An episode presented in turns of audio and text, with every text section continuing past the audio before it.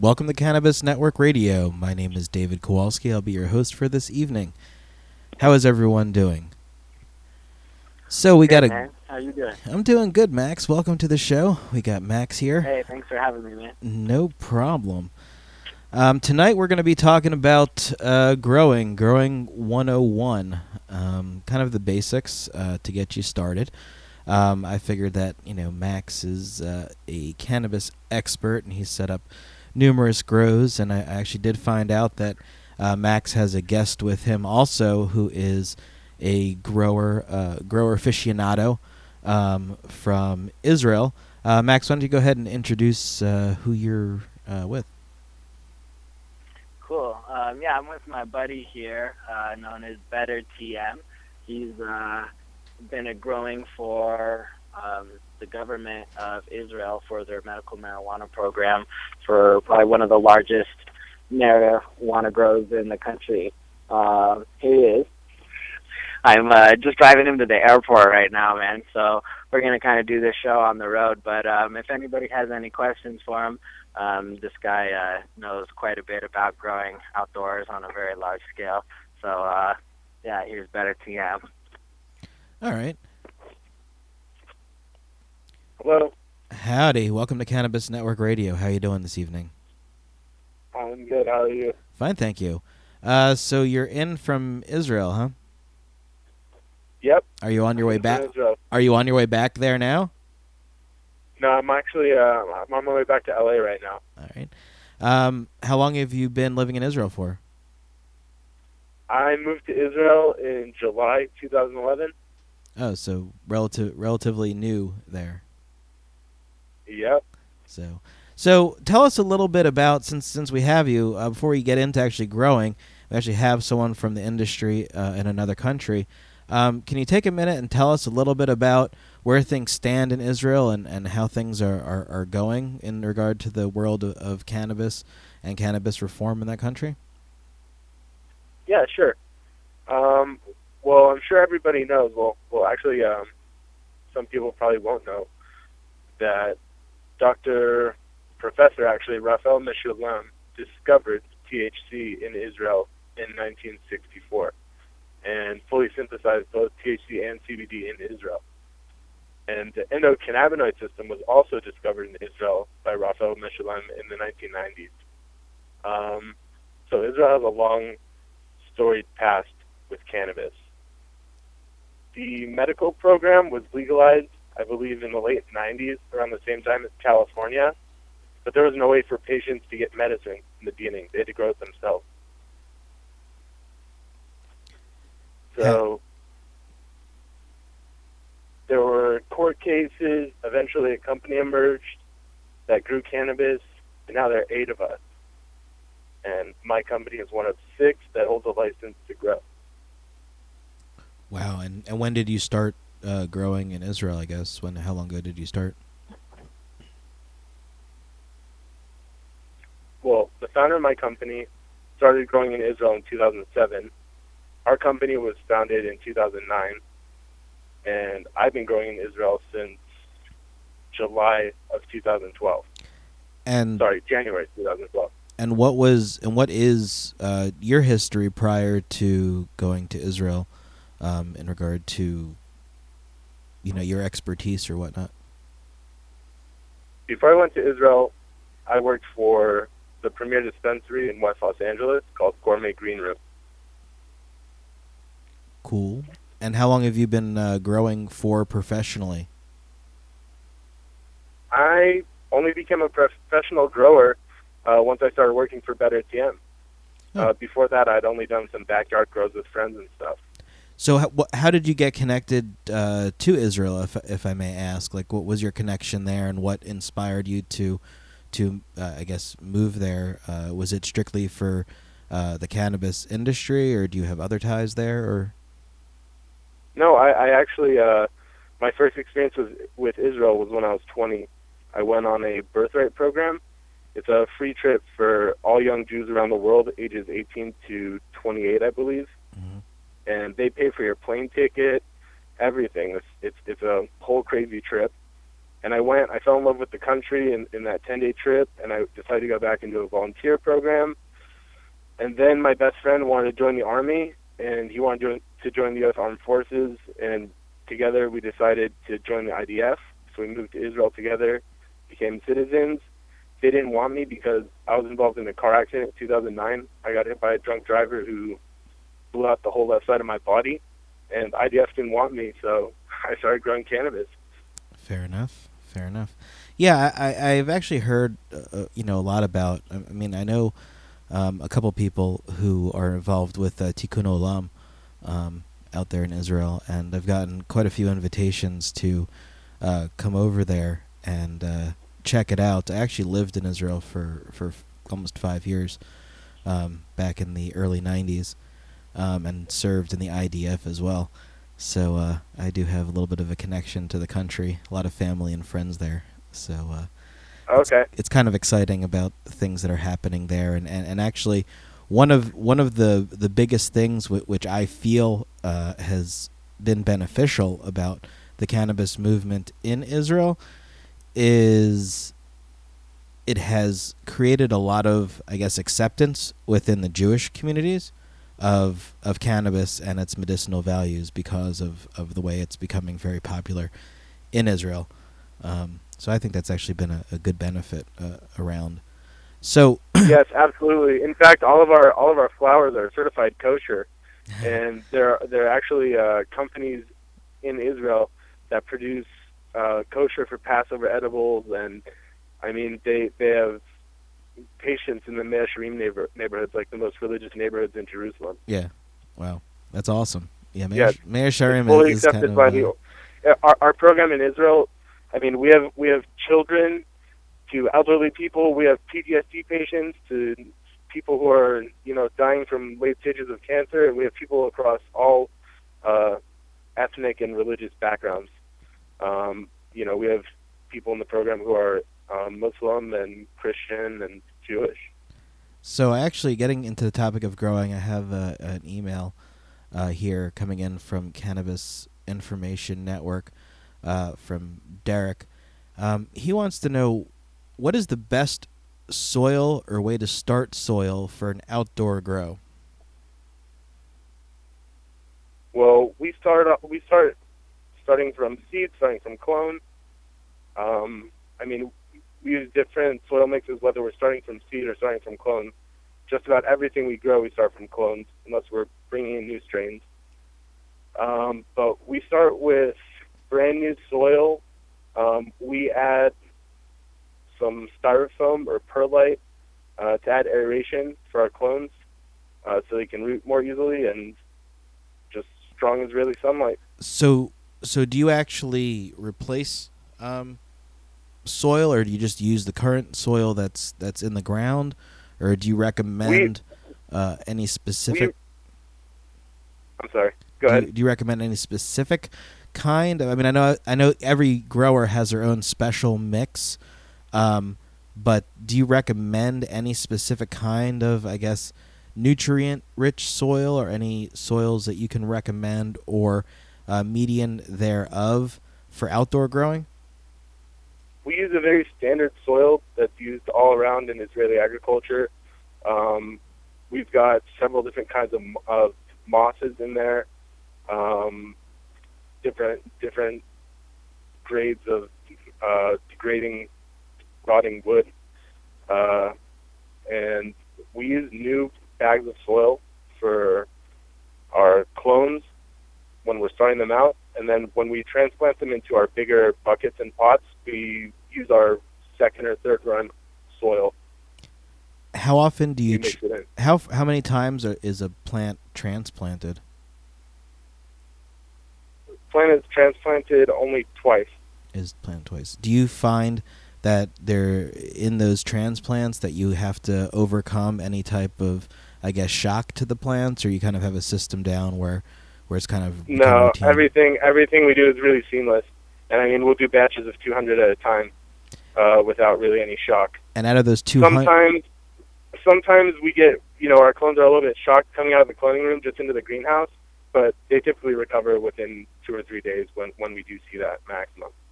Now, in regard to um, outdoor growing, um, let's say you know someone does transplant and and and what's the best way? I guess uh, I guess coming from Israel where where it's really hot and you have very very harsh sunlight. Um, what's the best way to to protect plants from getting too well done? Um, any tips on you know irrigation or, or watering or feeding or the do's and the don'ts of of having a grow in direct sunlight? Well, you just want to, especially when when you're starting out in the little pots, uh, you know, after you know your, your first your first transplant into dirt, you want to make sure that you're not overwatering the pots. When you do water them, you want to give them a good soak. Uh, we generally give give a, um, a brief soak just to the top layer of soil to get it moist, and then we go back and thoroughly soak each pot individually, each little pot individually till it runs through. Uh, you want to check the pots throughout the day, especially on those really hot days, a couple hours after you water, to make sure that that it's still heavy. Um, if it's not heavy, uh, you can go back and water again. You can't water too much on those on those really hot days. Um, we also give a, a gentle mist around the leaves uh, throughout the day a couple of times. So, out of those um, 200 plants, how many? What, what variety um, do you have out of those 200 plants? 60% of our crop at any time is purple kush because that is the, the strain that our patients demand the most. Um, we're in the process of always testing and phasing in new strains with our patients, but right now the demand is still always 60% purple kush. Uh, the remaining 40%, we cycle various strains. Uh, we have lemon skunk kush, white widow, Maui Wowie, um, sour diesel, Afgui, uh, some new OGs. So and we're always trying new stuff. We have our CBD strain cheese pie, 13% CBD, 1.03 THC. all right. Um, and we're we're one of two companies in Israel that currently has CBD, and we're working actually with Project CBD uh, to bring more CBDs to the other companies in Israel. So, if somebody wants to find out some information about Israel and, and let's say your grow, um, how do they find out more information? Is there a web page? Is there something that people can There look really at? There really isn't a whole lot of information, and the reason behind that is because the new head of he's like it's it's a brand new department under the Israeli parliament. Actually, it's like the it's going to be called like the cannabis ministry. But the new the new head of the ministry, a man by the name of Yuval, uh, wants the program locked down pretty tight. And in fact, uh, CNN was just in Israel uh, with Sanjay Gupta, and I mean they they had to stick to a pretty strict regimen because uh, that's just the way Yuval wants it. He probably wouldn't approve of this phone call right now. So, uh, I have a question here from Travis. Um, Travis wants to know about the. Uh, I- I'm not sure what the exact terminology is, but the strains that have come out of Israel or that have been in the news that are that have no psychoactive um, that have no psychoactive uh, effect and just um, you know I guess uh, a healing effect. Um, is that something that Yeah. you guys focus on in your grow and and can you tell us a little bit about that? Well, like I just said, we do have uh, our strain cheese pie, which is a 13 percent CBD, one percent THC plant. That's that's what we tested it at most recently, um, and we cannot say that it has no psychoactive effect because it does have one percent THC, which uh, does make it psychoactive. Um, this is a strain. This is a seed that we popped, and we got these results. This is not something that we genetically modified. Um, the strain that he's referring to is a strain called Avi Dekel by Tikkun Olam. Um, I cannot vouch for that strain. I don't. I don't know how they went about creating it, but that is uh, a well-known saying that was picked up by the by the world media that they created that. Um, I don't know how. I can't go into detail about that. All right. Um, what does the uh, concentrate uh, world look like in Israel in terms of uh, concentrates and whatnot? concentrates in Israel are currently uh, non-existent. Um, the the Ministry of Health wants all the growers right now. Uh, this is because of recent government changes, but we've been told to stop uh, producing our very limited variety of edibles that we've produ- been producing. This is all the growers, including that grower who works with the Orthodox community serving only edibles. Um, there are no more edibles to be had in, in Israel um, by the end of June. Why is that? Uh, until the, the because the Ministry of Health just wants everything to be done in a in a very slow and methodic and pharmacologically controlled way. Ask you guys to smoke it instead of eating it, and they honestly they honestly believe that, that there's no health benefactor for eating it or smoking it. That's not what they're saying because you know they know, and Rafi Mechoulam discovered in Israel that 90% of your body's cannabinoid receptors lie in your digestive digest, digestive tract. Um, but what they're saying is they don't want uh, cannabis culture per se in the form of cookies, chocolates.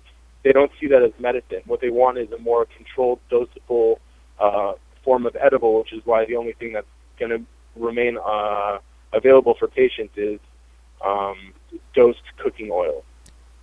So, is there any kind of, I guess, pushback or people that are, are voicing their opinions against such action, or do they feel Yes, that the- that the, the, regulation the patient will fall into place? population in Israel consists of sick and dying people, and people who are not super informed about cannabis. Some patients who arrive at our distribution and training center burst into tears because they're so anxious about using cannabis. They understand that it's a dangerous drug. They understand that it's unsafe. Um, you know, people, people, especially old and dying people, are very comfortable with things in, in a pill form. Um, and being told that they need to smoke or, or eat a cookie, um, you know, it, you're dealing with a very different culture, a very different patient base than you can imagine in, in any state that, you know, where we have legal cannabis here. Because what we have in America is we have American cannabis culture, which uh, precedes and, and permeates medical cannabis. You know, Cheech and Chong was around long before medical cannabis in America, but in Israel it's a different thing, it's a different Right. culture. Right. So when you ask, is there blowback? No, there isn't really blowback. Do I wish there were blowback? Yeah, I wish there were blowback. What am what am I trying to do? What is my company trying to do? We're trying to bring doctors from America to speak in front of Knesset to educate doctors in Israel more about cannabis. We want to fast track this. In in many ways, Israel is leading the world um, in medical cannabis, just in, in the number of patients treated and the fact that Israel is strictly following the, the UN guidelines as they roll out their medical cannabis program. Well, I think um, I think a lot of in people. other ways, we're, we lag behind California, places like California and Colorado. Yeah, I, I think a lot of people don't realize that that uh, medical technology in regard to the amount of of cutting edge medicine period comes out of Israel. I, I think a lot of people aren't even aware of that. How big of of a medical industry in general Israel does have on a global scale.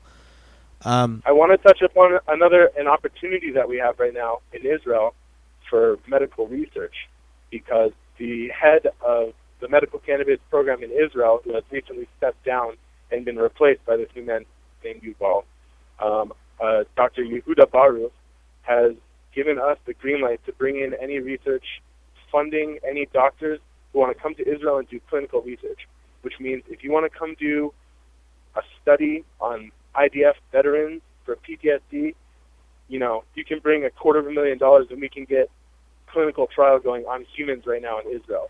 All we need to do is bring funding and get it past the IRB. Uh, we don't have to deal with NIDA or the DEA in Israel, and we can produce world-class clinical research now, today. Well, that would be great. I mean, in, in case anyone wasn't clear on that, um, and and I'm going to reiterate, and if I'm incorrect, then please correct me.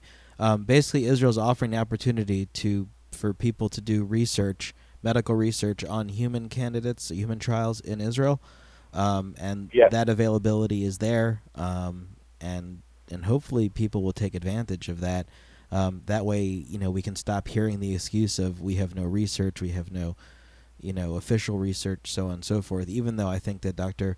Um, Raphael Mechoulam's research has been adequate, uh, more than adequate, adequate, and he's also provided a plethora of information on the topic. Um, we have a lot of preclinical. We have a lot of preclinical research from uh, Professor Meshulam, and you know, thank God for for the wealth of information that he's given us. But it's time to move into clinical, and we have a sympathetic government that's willing and ready to allow this research today. So, if I were to uh, come to Israel, you know, in the, in the next few months, uh, would I be able to get a, a, an in and a tour of, of what's going on there? So. If you were to come to Israel in the next two months, um, I would be able to put you in touch with Dr. Baruch's office and his secretary.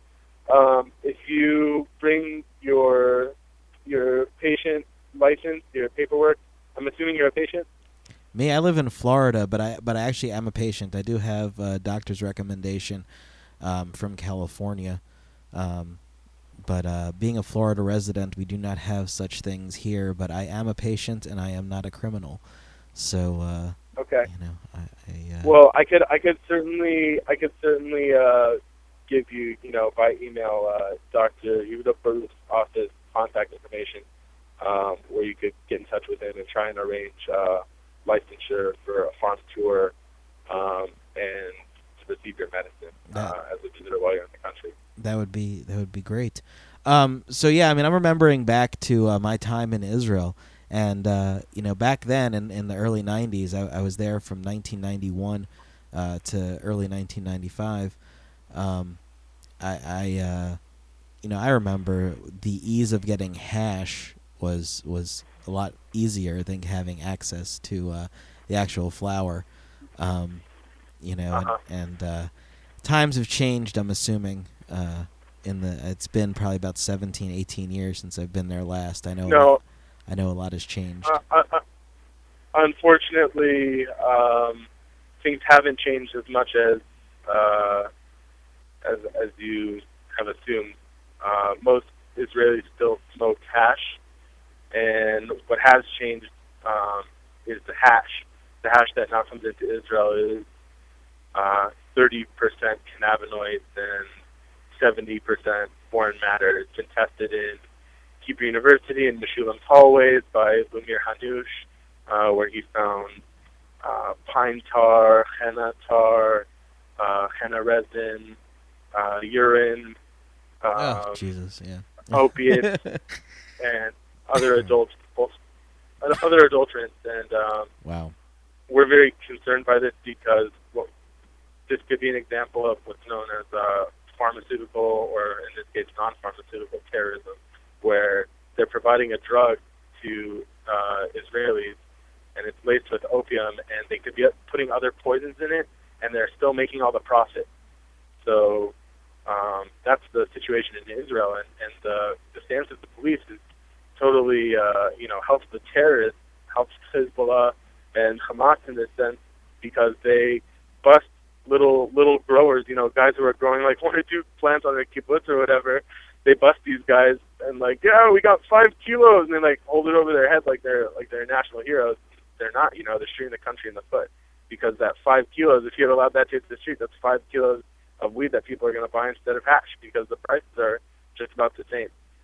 Um, actually the hash is much cheaper. It's like uh, seventy. No, no, no. It's like fifty dollars. Yeah, it's fifty dollars for like four grams, three or four grams. So of this poison. So, let me let me ask you this: um, Is there no activism, I guess, in regard to you know making an effort for legalization in general or recreational use in Israel? It sounds like there's really not a strong there, voice for it. There is activism. We have we have Ale Yarok, which is a political party, Greenleaf. We have Dor Ha'amet, which is another political party, uh, Generation of Truth. But they just haven't been able to rock the vote. Uh, we recently had our elections, and I voted Ale Yarok party uh, as a new Israeli citizen, uh, but we we fell short. We fell very short. It's kind of like voting for the Green Party. Um, although in Israel, you you always feel like you could make the change because we need like you know seventy thousand, you know something small, but uh, no. Well, it sounds like you can use a little bit of uh, hardcore direct action activism uh, there to get in front of people's face and get things stirred up a little bit. So. Uh, yeah, we can. I mean, I want to ignite the Americans because I think uh, coming coming from American culture and understanding the the reality and the danger of uh, the Arab hash and you know throwing it in everyone's face. I mean, it's a real, it's an obvious problem. I mean, right. um, the way I see it, it has to change.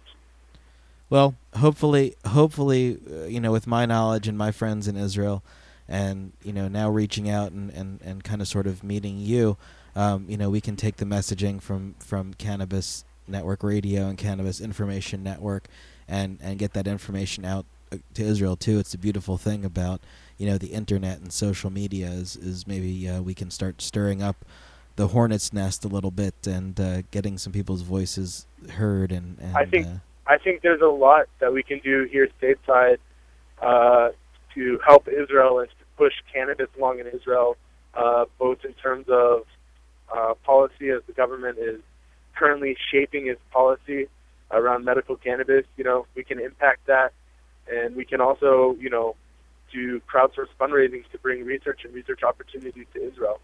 Um, and I think Israel has a lot to offer us in terms of, you know, what we put into it. It'll give us much, much more like an investment. You know, if I we would... can crowdsource funding for PTSD research in Israel, I mean, throw that in the face of the U.S. government. How can they stand and tell us, you know, well, PTSD is the fastest growing mental condition in America, that they're not going to allow any research here stateside for our vets? Well, that, well one thing, one thing I have something, concrete evidence out of Israel. Well, there's nothing interesting I can say about that. Is number one, it doesn't really matter what you throw in the government's face here because you know, I'm sure as you well know before you left this country, the government does what they want. They don't really care what the people say.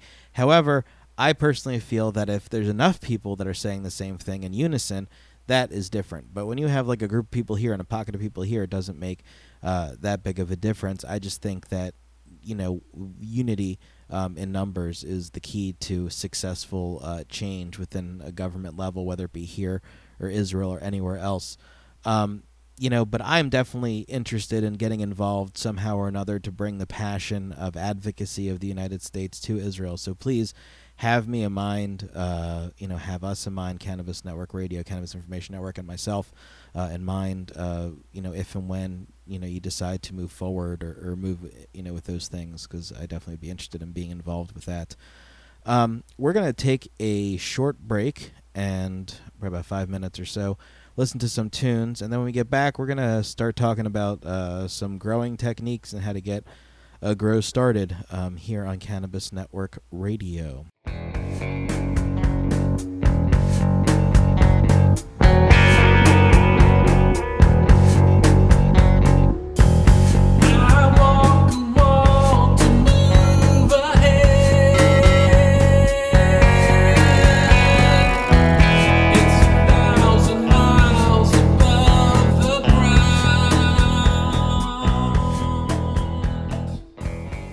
Welcome back to Cannabis Network Radio.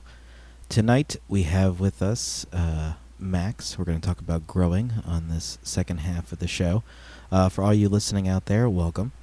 Um, we're going to be getting into some growing basics this evening. Uh, be sure to go ahead and check us out on iTunes. Uh, go to iTunes, go to podcast, put in the word cannabis, and you'll see us there in the uh, top five um, right there, Cannabis Network Radio uh, with our new look, our new image, so on and so forth. Uh, we are growing by leaps and bounds. Thank you, everyone, for your support. Uh, all our listeners and all our subscribers, thank you, thank you. Um, on that note, anybody who might be interested in uh, advertising, product, services, etc., etc., on Cannabis Network Radio, uh, please go ahead and uh, contact us at media at cannetradio.com, um, and we'll go ahead and uh, get you guys uh, some airtime, ad airtime here on Cannabis Network Radio. Max, welcome back, and uh, how are you doing?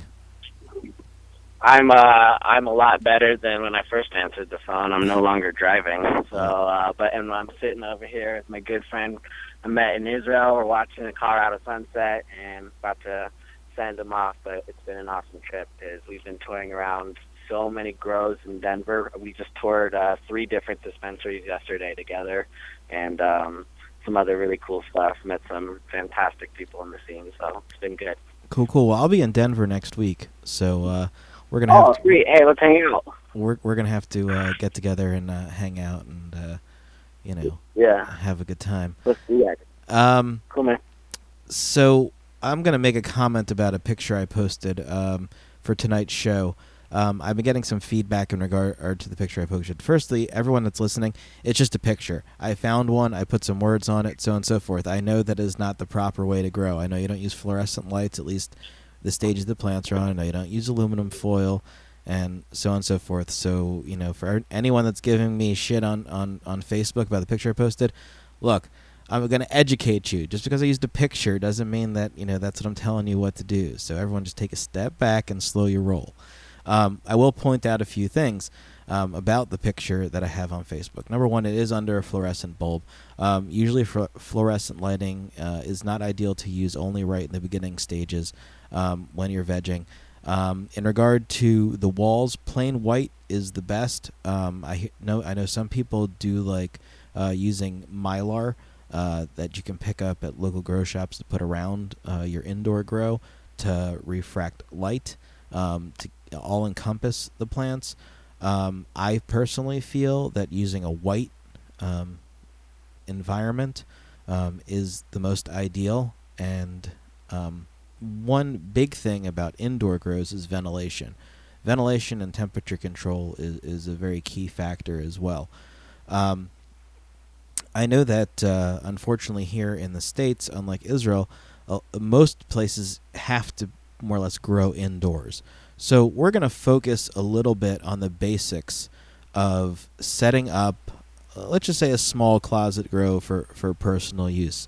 Um, Max, do you have any uh, input, insights, so on and so forth uh, that you want to put in um, in regard to the fundamental basics of setting up uh, a basic, like let's say, closet grow?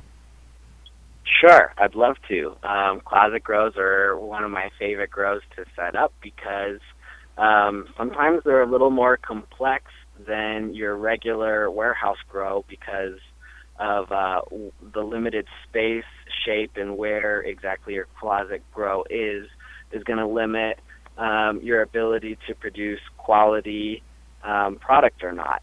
And so, as David said earlier, um, ventilation is key uh, and lighting is key.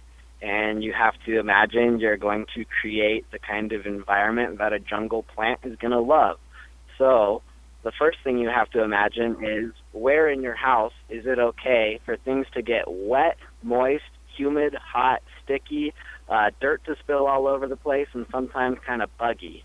Um, and no, we don't growing- mean your bedroom. So, exactly. I mean, you're going to make a jungle environment. So imagine that. Have that in your mind. And then what you want to do is if you're looking at your closet right now and you're thinking about this, if you don't have an intake ventilation source and an outtake ventilation source, you might want to think about rearranging your situation and making yourself a closet grow, maybe out of a tent. Um, they sell professional like grow tents, uh, the size of closets, anywhere from something that could fit under your desk to something that could fill probably a pretty large basement. I'm gonna Um, I'm gonna interrupt you for one second, Max. I'm sorry. Um, I'm gonna go ahead and plug somebody for free. Um, HID Hut at hidhut.com. Um, they have a great supply of uh, grow rooms, portable grow rooms um, that start as small as I think two by four, and then go up uh, larger from that. Um, so if you want to kind of look at what Max is talking about in regard to a grow tent, um, check out hidhut.com, Um, or you can check them out on Facebook. Sorry to interrupt you. Go ahead, Max. Continue. Oh no, dude, that's that's perfect. And what you'll notice when you look at those grow tents is the way that they're designed. They have a shiny reflective side inside. The outside is black. Um, but there's so many different ports for you to open spaces for ventilation to allow humidity in or humidity out. And also, it's fitted with intake and outtake ventilation ports at the bottom and the top. Um, obviously, you want to take your outtake ventilation from the top because heat rises, and you want to try to get as much heat out of the room as possible because the lights make it super hot, and bring cold air down uh, from the bottom. And so uh, the tents are just made with bag cinches, so you can just cinch, cinch it around uh, whatever size fan you have or whatever ducting system that you're using. And then um, it also has some supports to hang lights in there as well. Sometimes your landlord doesn't really like it when you cut holes in their wall to stick your marijuana ducting through. And uh, it's also not fun when you get mold because it starts in the grow room and it hits the rest of your house pretty fast. Um, and I imagine, I imagine in Florida, um, you know, where you guys are at, that might be a, a little bit of a situation. Out here in Colorado, it's super dry, but our grow rooms are extra moist, so it's always a situation out here too. Yeah, I mean, um, I, I, think that temperature control and having a be able to have a controlled environment um, really is is ideal, which is why those portable, um, you know, break down, break up tents are really good for for home grows if you can find the footprint um, to stick it in there because it does give you somewhat of a contained control environment. Um, one thing which I which I will say is that if you're going to do an indoor grow, and I know people say that um, you know it doesn't it doesn't cost a lot. Your initial investment um, to set up a proper, uh, you know, when I say proper, meaning uh, I'm not talking about getting cutting edge, top of line stuff. You're to spend, I, I would say, and I, Max, if you if you disagree with me, let me know. I, would say between five hundred to thousand dollars on just a basic uh, setup for for a grow that that will actually yield something worthwhile. Um, would you say that assumption is correct? Um, absolutely. You know, a small basement grow, one, you know, a four flower light, you know, setup could cost easily six thousand dollars. So right. a you know closet grow should cost you it should cost you more than six or seven hundred dollars. Um, and the thing is, is you don't have to buy brand new products, and you can get creative with the products that you do buy. Um, I'll just kind of leave you with that. Yeah, I mean, I, I, but, I definitely. Um, I definitely know that, that in a lot of uh, grow shops, hydroponic stores, they do have like a used uh, used section um, for supplies exactly. as well. Um, if you're not comfortable finding it online, I mean, eBay is always a good source, but some people are leery about that. Um, I, I do have actually uh, a comment to make about about growing because I'm here reading a question from somebody. Um, basically, to answer your question, um, Ricardo, I think it's, uh, I guess that's how it's pronounced. Um, it is if the amount of time you are going to invest into taking care of your plants, if you're not ready to invest the minimal basic amount of money to set up a proper grow, you're going to end up being disappointed and frustrated down the road because you're going to invest all this time into taking care of the plants and it's not going to produce the results that you want.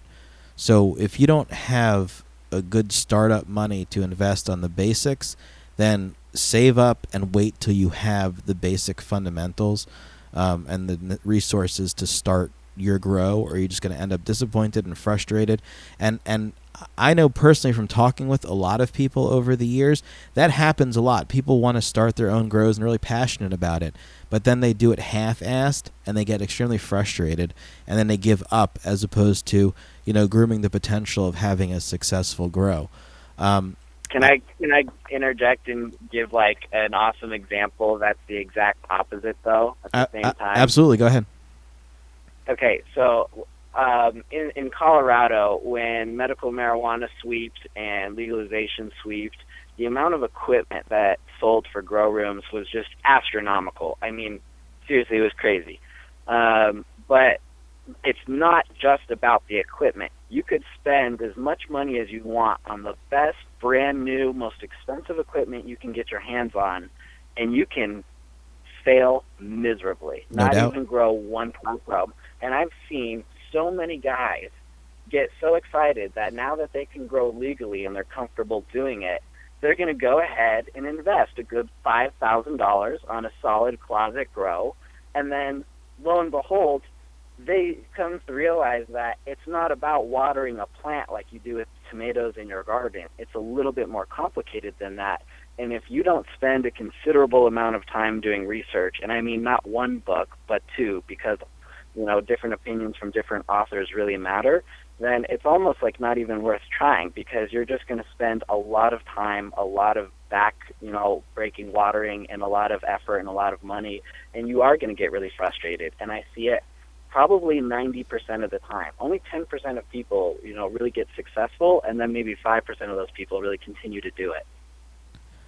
Yeah, I, I mean, I concur with you about reading, you know, different books and getting different opinions uh, from from different people.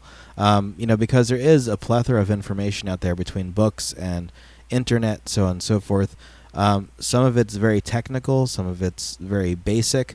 Um, you know, one I do have one suggestion here, um, talking about climate control, which is a, a question um, that I have here. Um, is um, sorry, I'll I'll say the name Randy to answer your question um, in regard to climate control. One of the easiest ways uh, it does cost a little bit of money is to get a portable air conditioner. Um, you can pick those up at Walmart, Target. Uh, it actually doesn't go into a window; it's separate. Uh, from itself, get a portable air conditioner. It comes with with ducting actually in the packaging. Um, put the airflow, that cool airflow, uh, into the bottom, especially if you're going uh, with with a tent um, uh, one of those grow huts or grow tents uh, where you have the ventilation go in from lower um, and then take your heat out from on top again because heat rises obviously um, and that actually gives you a little bit of a better uh, chance to be able to um, to regulate the temperature and also the beautiful thing about those independent uh, air conditioning units is they also do have uh, you know place where it catches water and humidity. So I'm not sure where you're located, uh, Randy, but here in Florida, uh, getting a lot of that heavy moisture um, out of the you know 500% humidity we have here is ideal for sure. Um, so that's a recommendation in regard to uh, climate control, and also a good uh, force vent fan, um, meaning that a fan that will suck uh, all the warm air out of the tent and push it um, is a really good idea. And one of the most advantageous things you can do is if you are looking for an ideal spot for a grow setup, is to put it near one of the air your air conditioning in your home intakes that you can pipe the hot air out so that way it goes right into the the air intake of your home and then will actually your your own home air conditioning system will cool that air down as well which will eliminate uh, heat buildup, which which is a big problem with a lot of uh, closet or home grows, is, is managing the heat, um, especially um, in hydroponic grows where the water temperature is so crucial um, to a successful grow. Yeah, and um, so, uh, just kind of a maybe a tip out there for everyone. A lot of people might read a lot of grow magazines and High Times and so many people have this idea that hydroponic weed is better than soil. um, not necess- not necessarily true, not necessarily the case. And then the other thing is you have to understand hydroponics is a super technical thing that is 10 times more difficult than just growing in soil or soilless soil uh, to begin with. And if it's your first time growing marijuana, meaning you're growing for like the first year to maybe first two or three years, um, I would not recommend doing hydroponics whatsoever until you've gotten a couple solid harvests down and you just kind of have a better understanding of what's going on. Yeah, I mean, you know, especially uh, you know, in regard to hydroponics and, and to kind of follow with what you said, Max. You know, I hear people tell, "Oh, that's dro, that's dro, it's dro." It's like, do you know what the fuck you're talking about? That's dro. Like, really? Like, you know, that doesn't mean anything. You know, uh, it's just a way to grow uh, cannabis, and um, one thing which I know it's very very challenging to grow organic bud uh, hydroponically. It, it's out there, um, but it's it's very very difficult to dr- to grow true organic hydroponic um, bud just because of the nature of the organic nutrients that go into the grow, um, as well as to actually fit the guidelines of organic slash vegan guidelines of growing and consumption uh, it has to be planted in soil anyway, even though they don't cons- they don't consider water uh, to be an actual organic median for whatever reason. But that's just the guidelines of, of an actual organic uh, grow that it has to be in soil. Uh, one thing which which I personally have found um, when you have truly organic uh, grown plants, um, from my own smoking uh, experience, organic bud one grows uh, smokes cleaner. Um, it also doesn't give you really bad um, dry mouth. I haven't gotten bad cotton mouth from organically grown um, cannabis, um, as well as it doesn't give you that burn in the back of your throat that uh, chemically uh, enhanced uh, cannabis does. Um, do you concur with any of those uh, assessments that, that I have experienced? Yeah, I mean, um, I, I might have mentioned before, and I'm not trying to brag, but when I smoke my bud, you, you know, I don't cough at all, and no one else who smokes my bud coughs either. And the reason why is because I care so much about the flushing. I can't tell you how many people I know who are growing professionally. I mean, literally hundreds, if not thousands, of plants in warehouses in Colorado for medical grade cannabis, and they still don't understand a proper flush cycle. Flushing is not giving your plant clean water. Flushing is flushing water through your uh, dirt system or your hydroponic system to flush all the residual salt nutrients that build up around the root base so that when you are watering, your plant just keeps sucking up, sucking up um, essentially salt, parts per million. And you can test how heavy your ppm is with a digital ppm meter from all your water runoff that comes from the bottom of your plant, as well as what how high your ppm is of your NPK ratios for uh, micro and macronutrients putting into your plant because the plant, especially in its flower cycle, needs a um, very different range of ppms and also NPK ratios that flow differently throughout the plant's life. For those that Um, don't know, can you just quickly explain the ppm and the uh, the, the definitions of, Yeah. of what you're talking Yeah. about? Yeah. So so what ppm is is it's just parts per million. Um, and so when I grow cannabis, I measure my parts per million of CO2 that's available in the air. And uh, I actually grow cannabis on a computer system. It's uh, an atmospheric regulated environment, and it's basically just a computer that you plug your intake in, your outtake, uh, your air conditioning, your dehumidifying, your liquid injected CO2, and your lights. Um, and so you want to measure how much CO2 is in the room. If there's not enough, you might want to supplement it and give it more. Also, ppms is parts per million of how much salt, which is how concentrated the nutrient base you're giving your plants is. Um, if it's a really heavy salt thing, if you're one of those growers that thinks you're going to go to the hydro store and buy 10, 12, 20 different things like the hydro store wants you to and mix it all together in this crazy batch and you're going to give it to your plant, it's going to be awesome, you're wrong less is more. The plant is a fragile thing, and all it needs is the type of nutrients it needs at the time to grow. If you give it more, it's going to be harmful. It's like overwatering, like over ppming. Right. Um, and also, you know, not having a proper pH, you're not going to have any nutrient uptake. And if you water with freezing cold water, um, your roots are going to lock up and shiver like your body does, and they're not going to uptake any of the nutrients either. Um, so I explained ppm. What was the other thing I talked about? pH. What was the other thing you wanted me to explain? Um, basically, yeah, we talked about pH a little bit. Oh, and NPK ratio yeah. or something like that. yeah, yeah. Okay, so an NPK ratio is the ratio between the available nitrogen, potassium, and phosphorus. So every time you go to a grow and you look at um, whatever nutrient that you're going to purchase, the first what you're going to see is three numbers with two dashes in between them on the front of the bottle. And the first number is N, the second is P, and the sec and the third is K, standing for nitrogen, potassium, and phosphorus. And those are your three macronutrients. You know, your micronutrients are going to be uh, copper, sulfur, iron, manganese, um, potassium. Uh, you know, a couple other things, interesting things. Um, so throughout your nitrogen, your potassium, and your phosphorus, you need to measure how, what the uh, the amount of salt, you know, the amount of concentrated nutrient you're about to give to your plant and um, it matters for different stages. So, you know, from a clone or a seedling up to any kind of a, you know, mature veggie, I would say you want to stay um, anywhere between 200 and maybe 700, 800 ppms, no higher than that.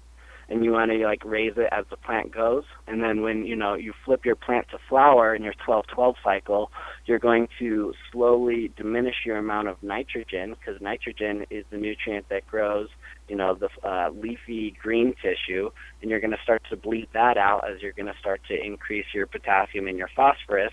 Um, and increase your part per million level to induce fruiting. Um, those are just nutrients that are going to tell your plant to start produce producing flowers as well as the light cycle and even the color of your light will um, help to tell your plant to induce fruiting as well.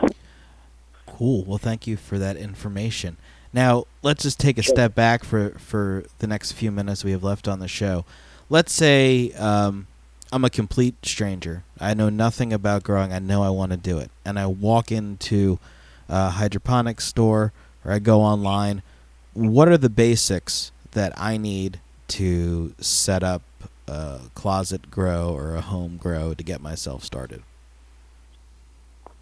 Um, the the first things first is you need to buy a book and you need to you know get a calendar and you need to write yourself a schedule that's consistent with what nutrients you're going to use on that schedule. You know, you need to like set up the room. You need a game plan and a blueprint. And then, you know, you want to kind of make friends with the guy at the grocery store who knows what he's talking about. And maybe just mention to him that you're not really interested in, you know, purchasing everything that you don't need and purchasing, you know, basically what's necessary. And so if you read in your book what's necessary, you're going to find that, um, you know, there's not a whole lot uh, of nutrients that you need when there's over two 300 companies available. So sometimes it's kind of daunting when you walk in there. But I mean, all your plant is wanting is a little bit of a lot of nitrogen and a little bit of potassium and a little bit of phosphorus, and not that much of it either. In you know warm water that's pHed well and gently, um, and you know I don't know. Besides that, I would just caution people and warn people that a lot of hydroponic stores, their goal is to, you know, make money. And when you read NPK ratios, the numbers, what they're representing is uh, the percent value that's actually in the bottle. So if it reads 323, you only have 3% of that bottle is nitrogen, which means the rest of the bottle is, you know, water. So I would kind of go for NPK ratios that are uh, a little bit higher and just don't buy as many different products. But if you're going to buy higher NPK ratios, um, be sure that you know you really dilute it enough and watch your ppm so that you're not going to burn the plant with nutrient burn. Um, that's where your leaves will start to curl upwards and backwards and also curl down and they just kind of curl and like roll themselves up like a tootsie roll and they'll also burn on the sides of the leaves. Um, you'll you know nutrient deficiency if you're not giving your plant enough nutrients your plant is going to start to have yellow leaves from the bottom up and they're not the yellow leaves in your last flower cycle when it's like fall when your plants will naturally deplete um, the whatever green stuff is called. I'm chlorophyll. Not remembering chlorophyll. Thank you. No problem. Um, yeah, if you're if you're seeing chlorophyll bleeding out through like the middle of your plant and your bottom of your plant going up, and it's kind of earlier in the state, that's a pretty good sign that there's not enough nitrogen in it. But obviously, your plant doesn't look burned; it just looks deficient. Yeah, definitely after. All, like, yeah, definitely after looking, growing you know, for a while. Fried the roots. Yeah, definitely after after growing for a while, you can look at a plant and know like what its nutrient deficiencies are. Um, not that not that you should be having it in your grow after you become an expert, but you know once you know what you're doing, you can actually. I, I can't tell you how many times I've had people say, "Hey, come look at this," you know, and and after a while, you kind of can tell. Uh, what nutrient deficiencies are, are prominent in, in the plant. Um, do you have a, a favorite book or author or one that you recommend or you'd prefer not to say on on air or um, any? No, no. I'll, I'll say this. There's there's so many grow books out there. There's like the Grow Bible, and I mean, literally, I actually I, pro- I have a small library of cannabis books. Um, I can't tell you how many authors I have, and um, the the number one thing to remember is to not listen to your friend not to listen to your buddy because I can't tell you how many times I've met growers who say, "Oh, well, my friend told me to do this." Well, Or, Max, my you're my friend. Should I not "Oh, should I not listen to you? No, dude, don't listen to a word I've said so far. I'm telling you not to listen to me. I'm telling you to go read books, right? Yeah. So that's what I'm telling you is don't listen to me. I don't know what I'm talking about. Go read a book, and not even one. Read a couple of them. Yeah. And so, you know, Ed Ed Ed Rosenthal in his books, they're kind of classic. He's um just a classic grower and his most recent book is the Amsterdam um, University official textbook. Right. It's really slick and it's good. But the fun or interesting thing is is that it just doesn't mention all the other little intricate pieces that, you know, George Cervantes or Jorge Cervantes book uh, mentioned. So the Right. two as a combination just gives you a full spectrum of information. And then what these books don't give you is experience. And Ex- so, you experience know, is a big deal. Yeah. give, give up when it's not working out. Uh, when it doesn't work out, you should bet you better figure out and learn why. So when you try it next time, it doesn't happen uh, because you are going to mess up a lot. Because The- and sometimes I still mess up, uh, and uh, I'm still learning. Uh, you know, now, and I'm always learning, and I'm always willing to learn something new, and I can't wait to get my hands on the next, you know, cannabis book. And so I would, um, you know, not be a stoner about it, and not listen to your uh, stoner friend who's playing stoner telephone tag with stoner information. Um, you know, go to a go to a source and get some solid information, test it out, put a little money into it, uh, have fun, and don't do anything stupid. Yeah, I can definitely concur with that assessment. You know, I'm always learning something new. I have a small library of books myself. Um, I have ingested so much n- knowledge from so many books. It's it's you know, but honestly, when it comes down to it, you're 100% right. Experience really is, is the key factor. Experience and learning, um, and actually having the hands-on experience is what makes the world of difference. Um, personally, um, I recommend for people to get the Cannabis Grow Bible um, as a starter book because if you can make your way through that book and learn everything from that book, or not learn everything, but take in all the information without giving up on reading the book, then you're off to a good start because it's a big book, has a lot of technical information, a lot of good information, and if you can persevere through reading that book, then you know that's you're off to a good start. And that's the Cannabis Grow Bible by uh, Greg Green, um, which is you know I, I always recommend people as I guess their starter book, um, so on and so forth. Well, thank you, Max, for uh, being on this evening and uh, having a special guest with us. It was great to learn about what's going on in Israel and uh, you know how things are going on in, in a different part of, of the world. Uh, and, and as always, I do appreciate your expertise, uh, Max, and uh, look forward to having you on future episodes of Cannabis Network Radio uh, here on Podstream Live. And I hope that you have a wonderful and good evening. Hey, and uh, is it possible I could uh, just give? Could you? Do you guys have my email address in case anyone has any consulting questions? I'll I'll put the email Um, address out there, but go ahead and give a shout out. Let us all know what it is, and I'll be sure to put it on the podcast as well. if anyone has any uh, questions or wants some serious consulting, um, you can email me at maxmontrose at gmail.com, M-A-X M-O-N-T-R-O-S-E at gmail.com. And everyone should check out uh, Better's um, Instagram because it is incredible. They've got tons of followers and post huge 30-foot plants from Israel. So it's Better TM, B E T T E R T M, Instagram. And uh, yeah, thanks for the shout out. Thanks for having us on tonight. Happy growing, everybody. Be smart about it. Be safe about it. And uh, thanks so much for doing the show. You guys rock. Thanks, Max. Have a good night. Yeah, you guys too. Smoke up, stay high. Well, that was Max, um, good friend, uh, wealth of knowledge here on Cannabis Network Radio and Podstream Live. Um, we're going to wrap it up for this show. Um, I hope the information was helpful. Um, we'll be back next week on Tuesday uh, from 9 to 10 p.m. Eastern Standard Time, broadcasting live here on Podstream Live. Um, be sure to check out our podcast on iTunes. Uh, rate us, share us. Uh, we're on Facebook, facebook.com forward slash CanNet Radio. And also check out Cannabis Information Network, which is facebook.com, C I N L L C. And we are wishing everyone a beautiful and safe evening from here at Studio 420 and Cannabis Network Radio. Have a good night.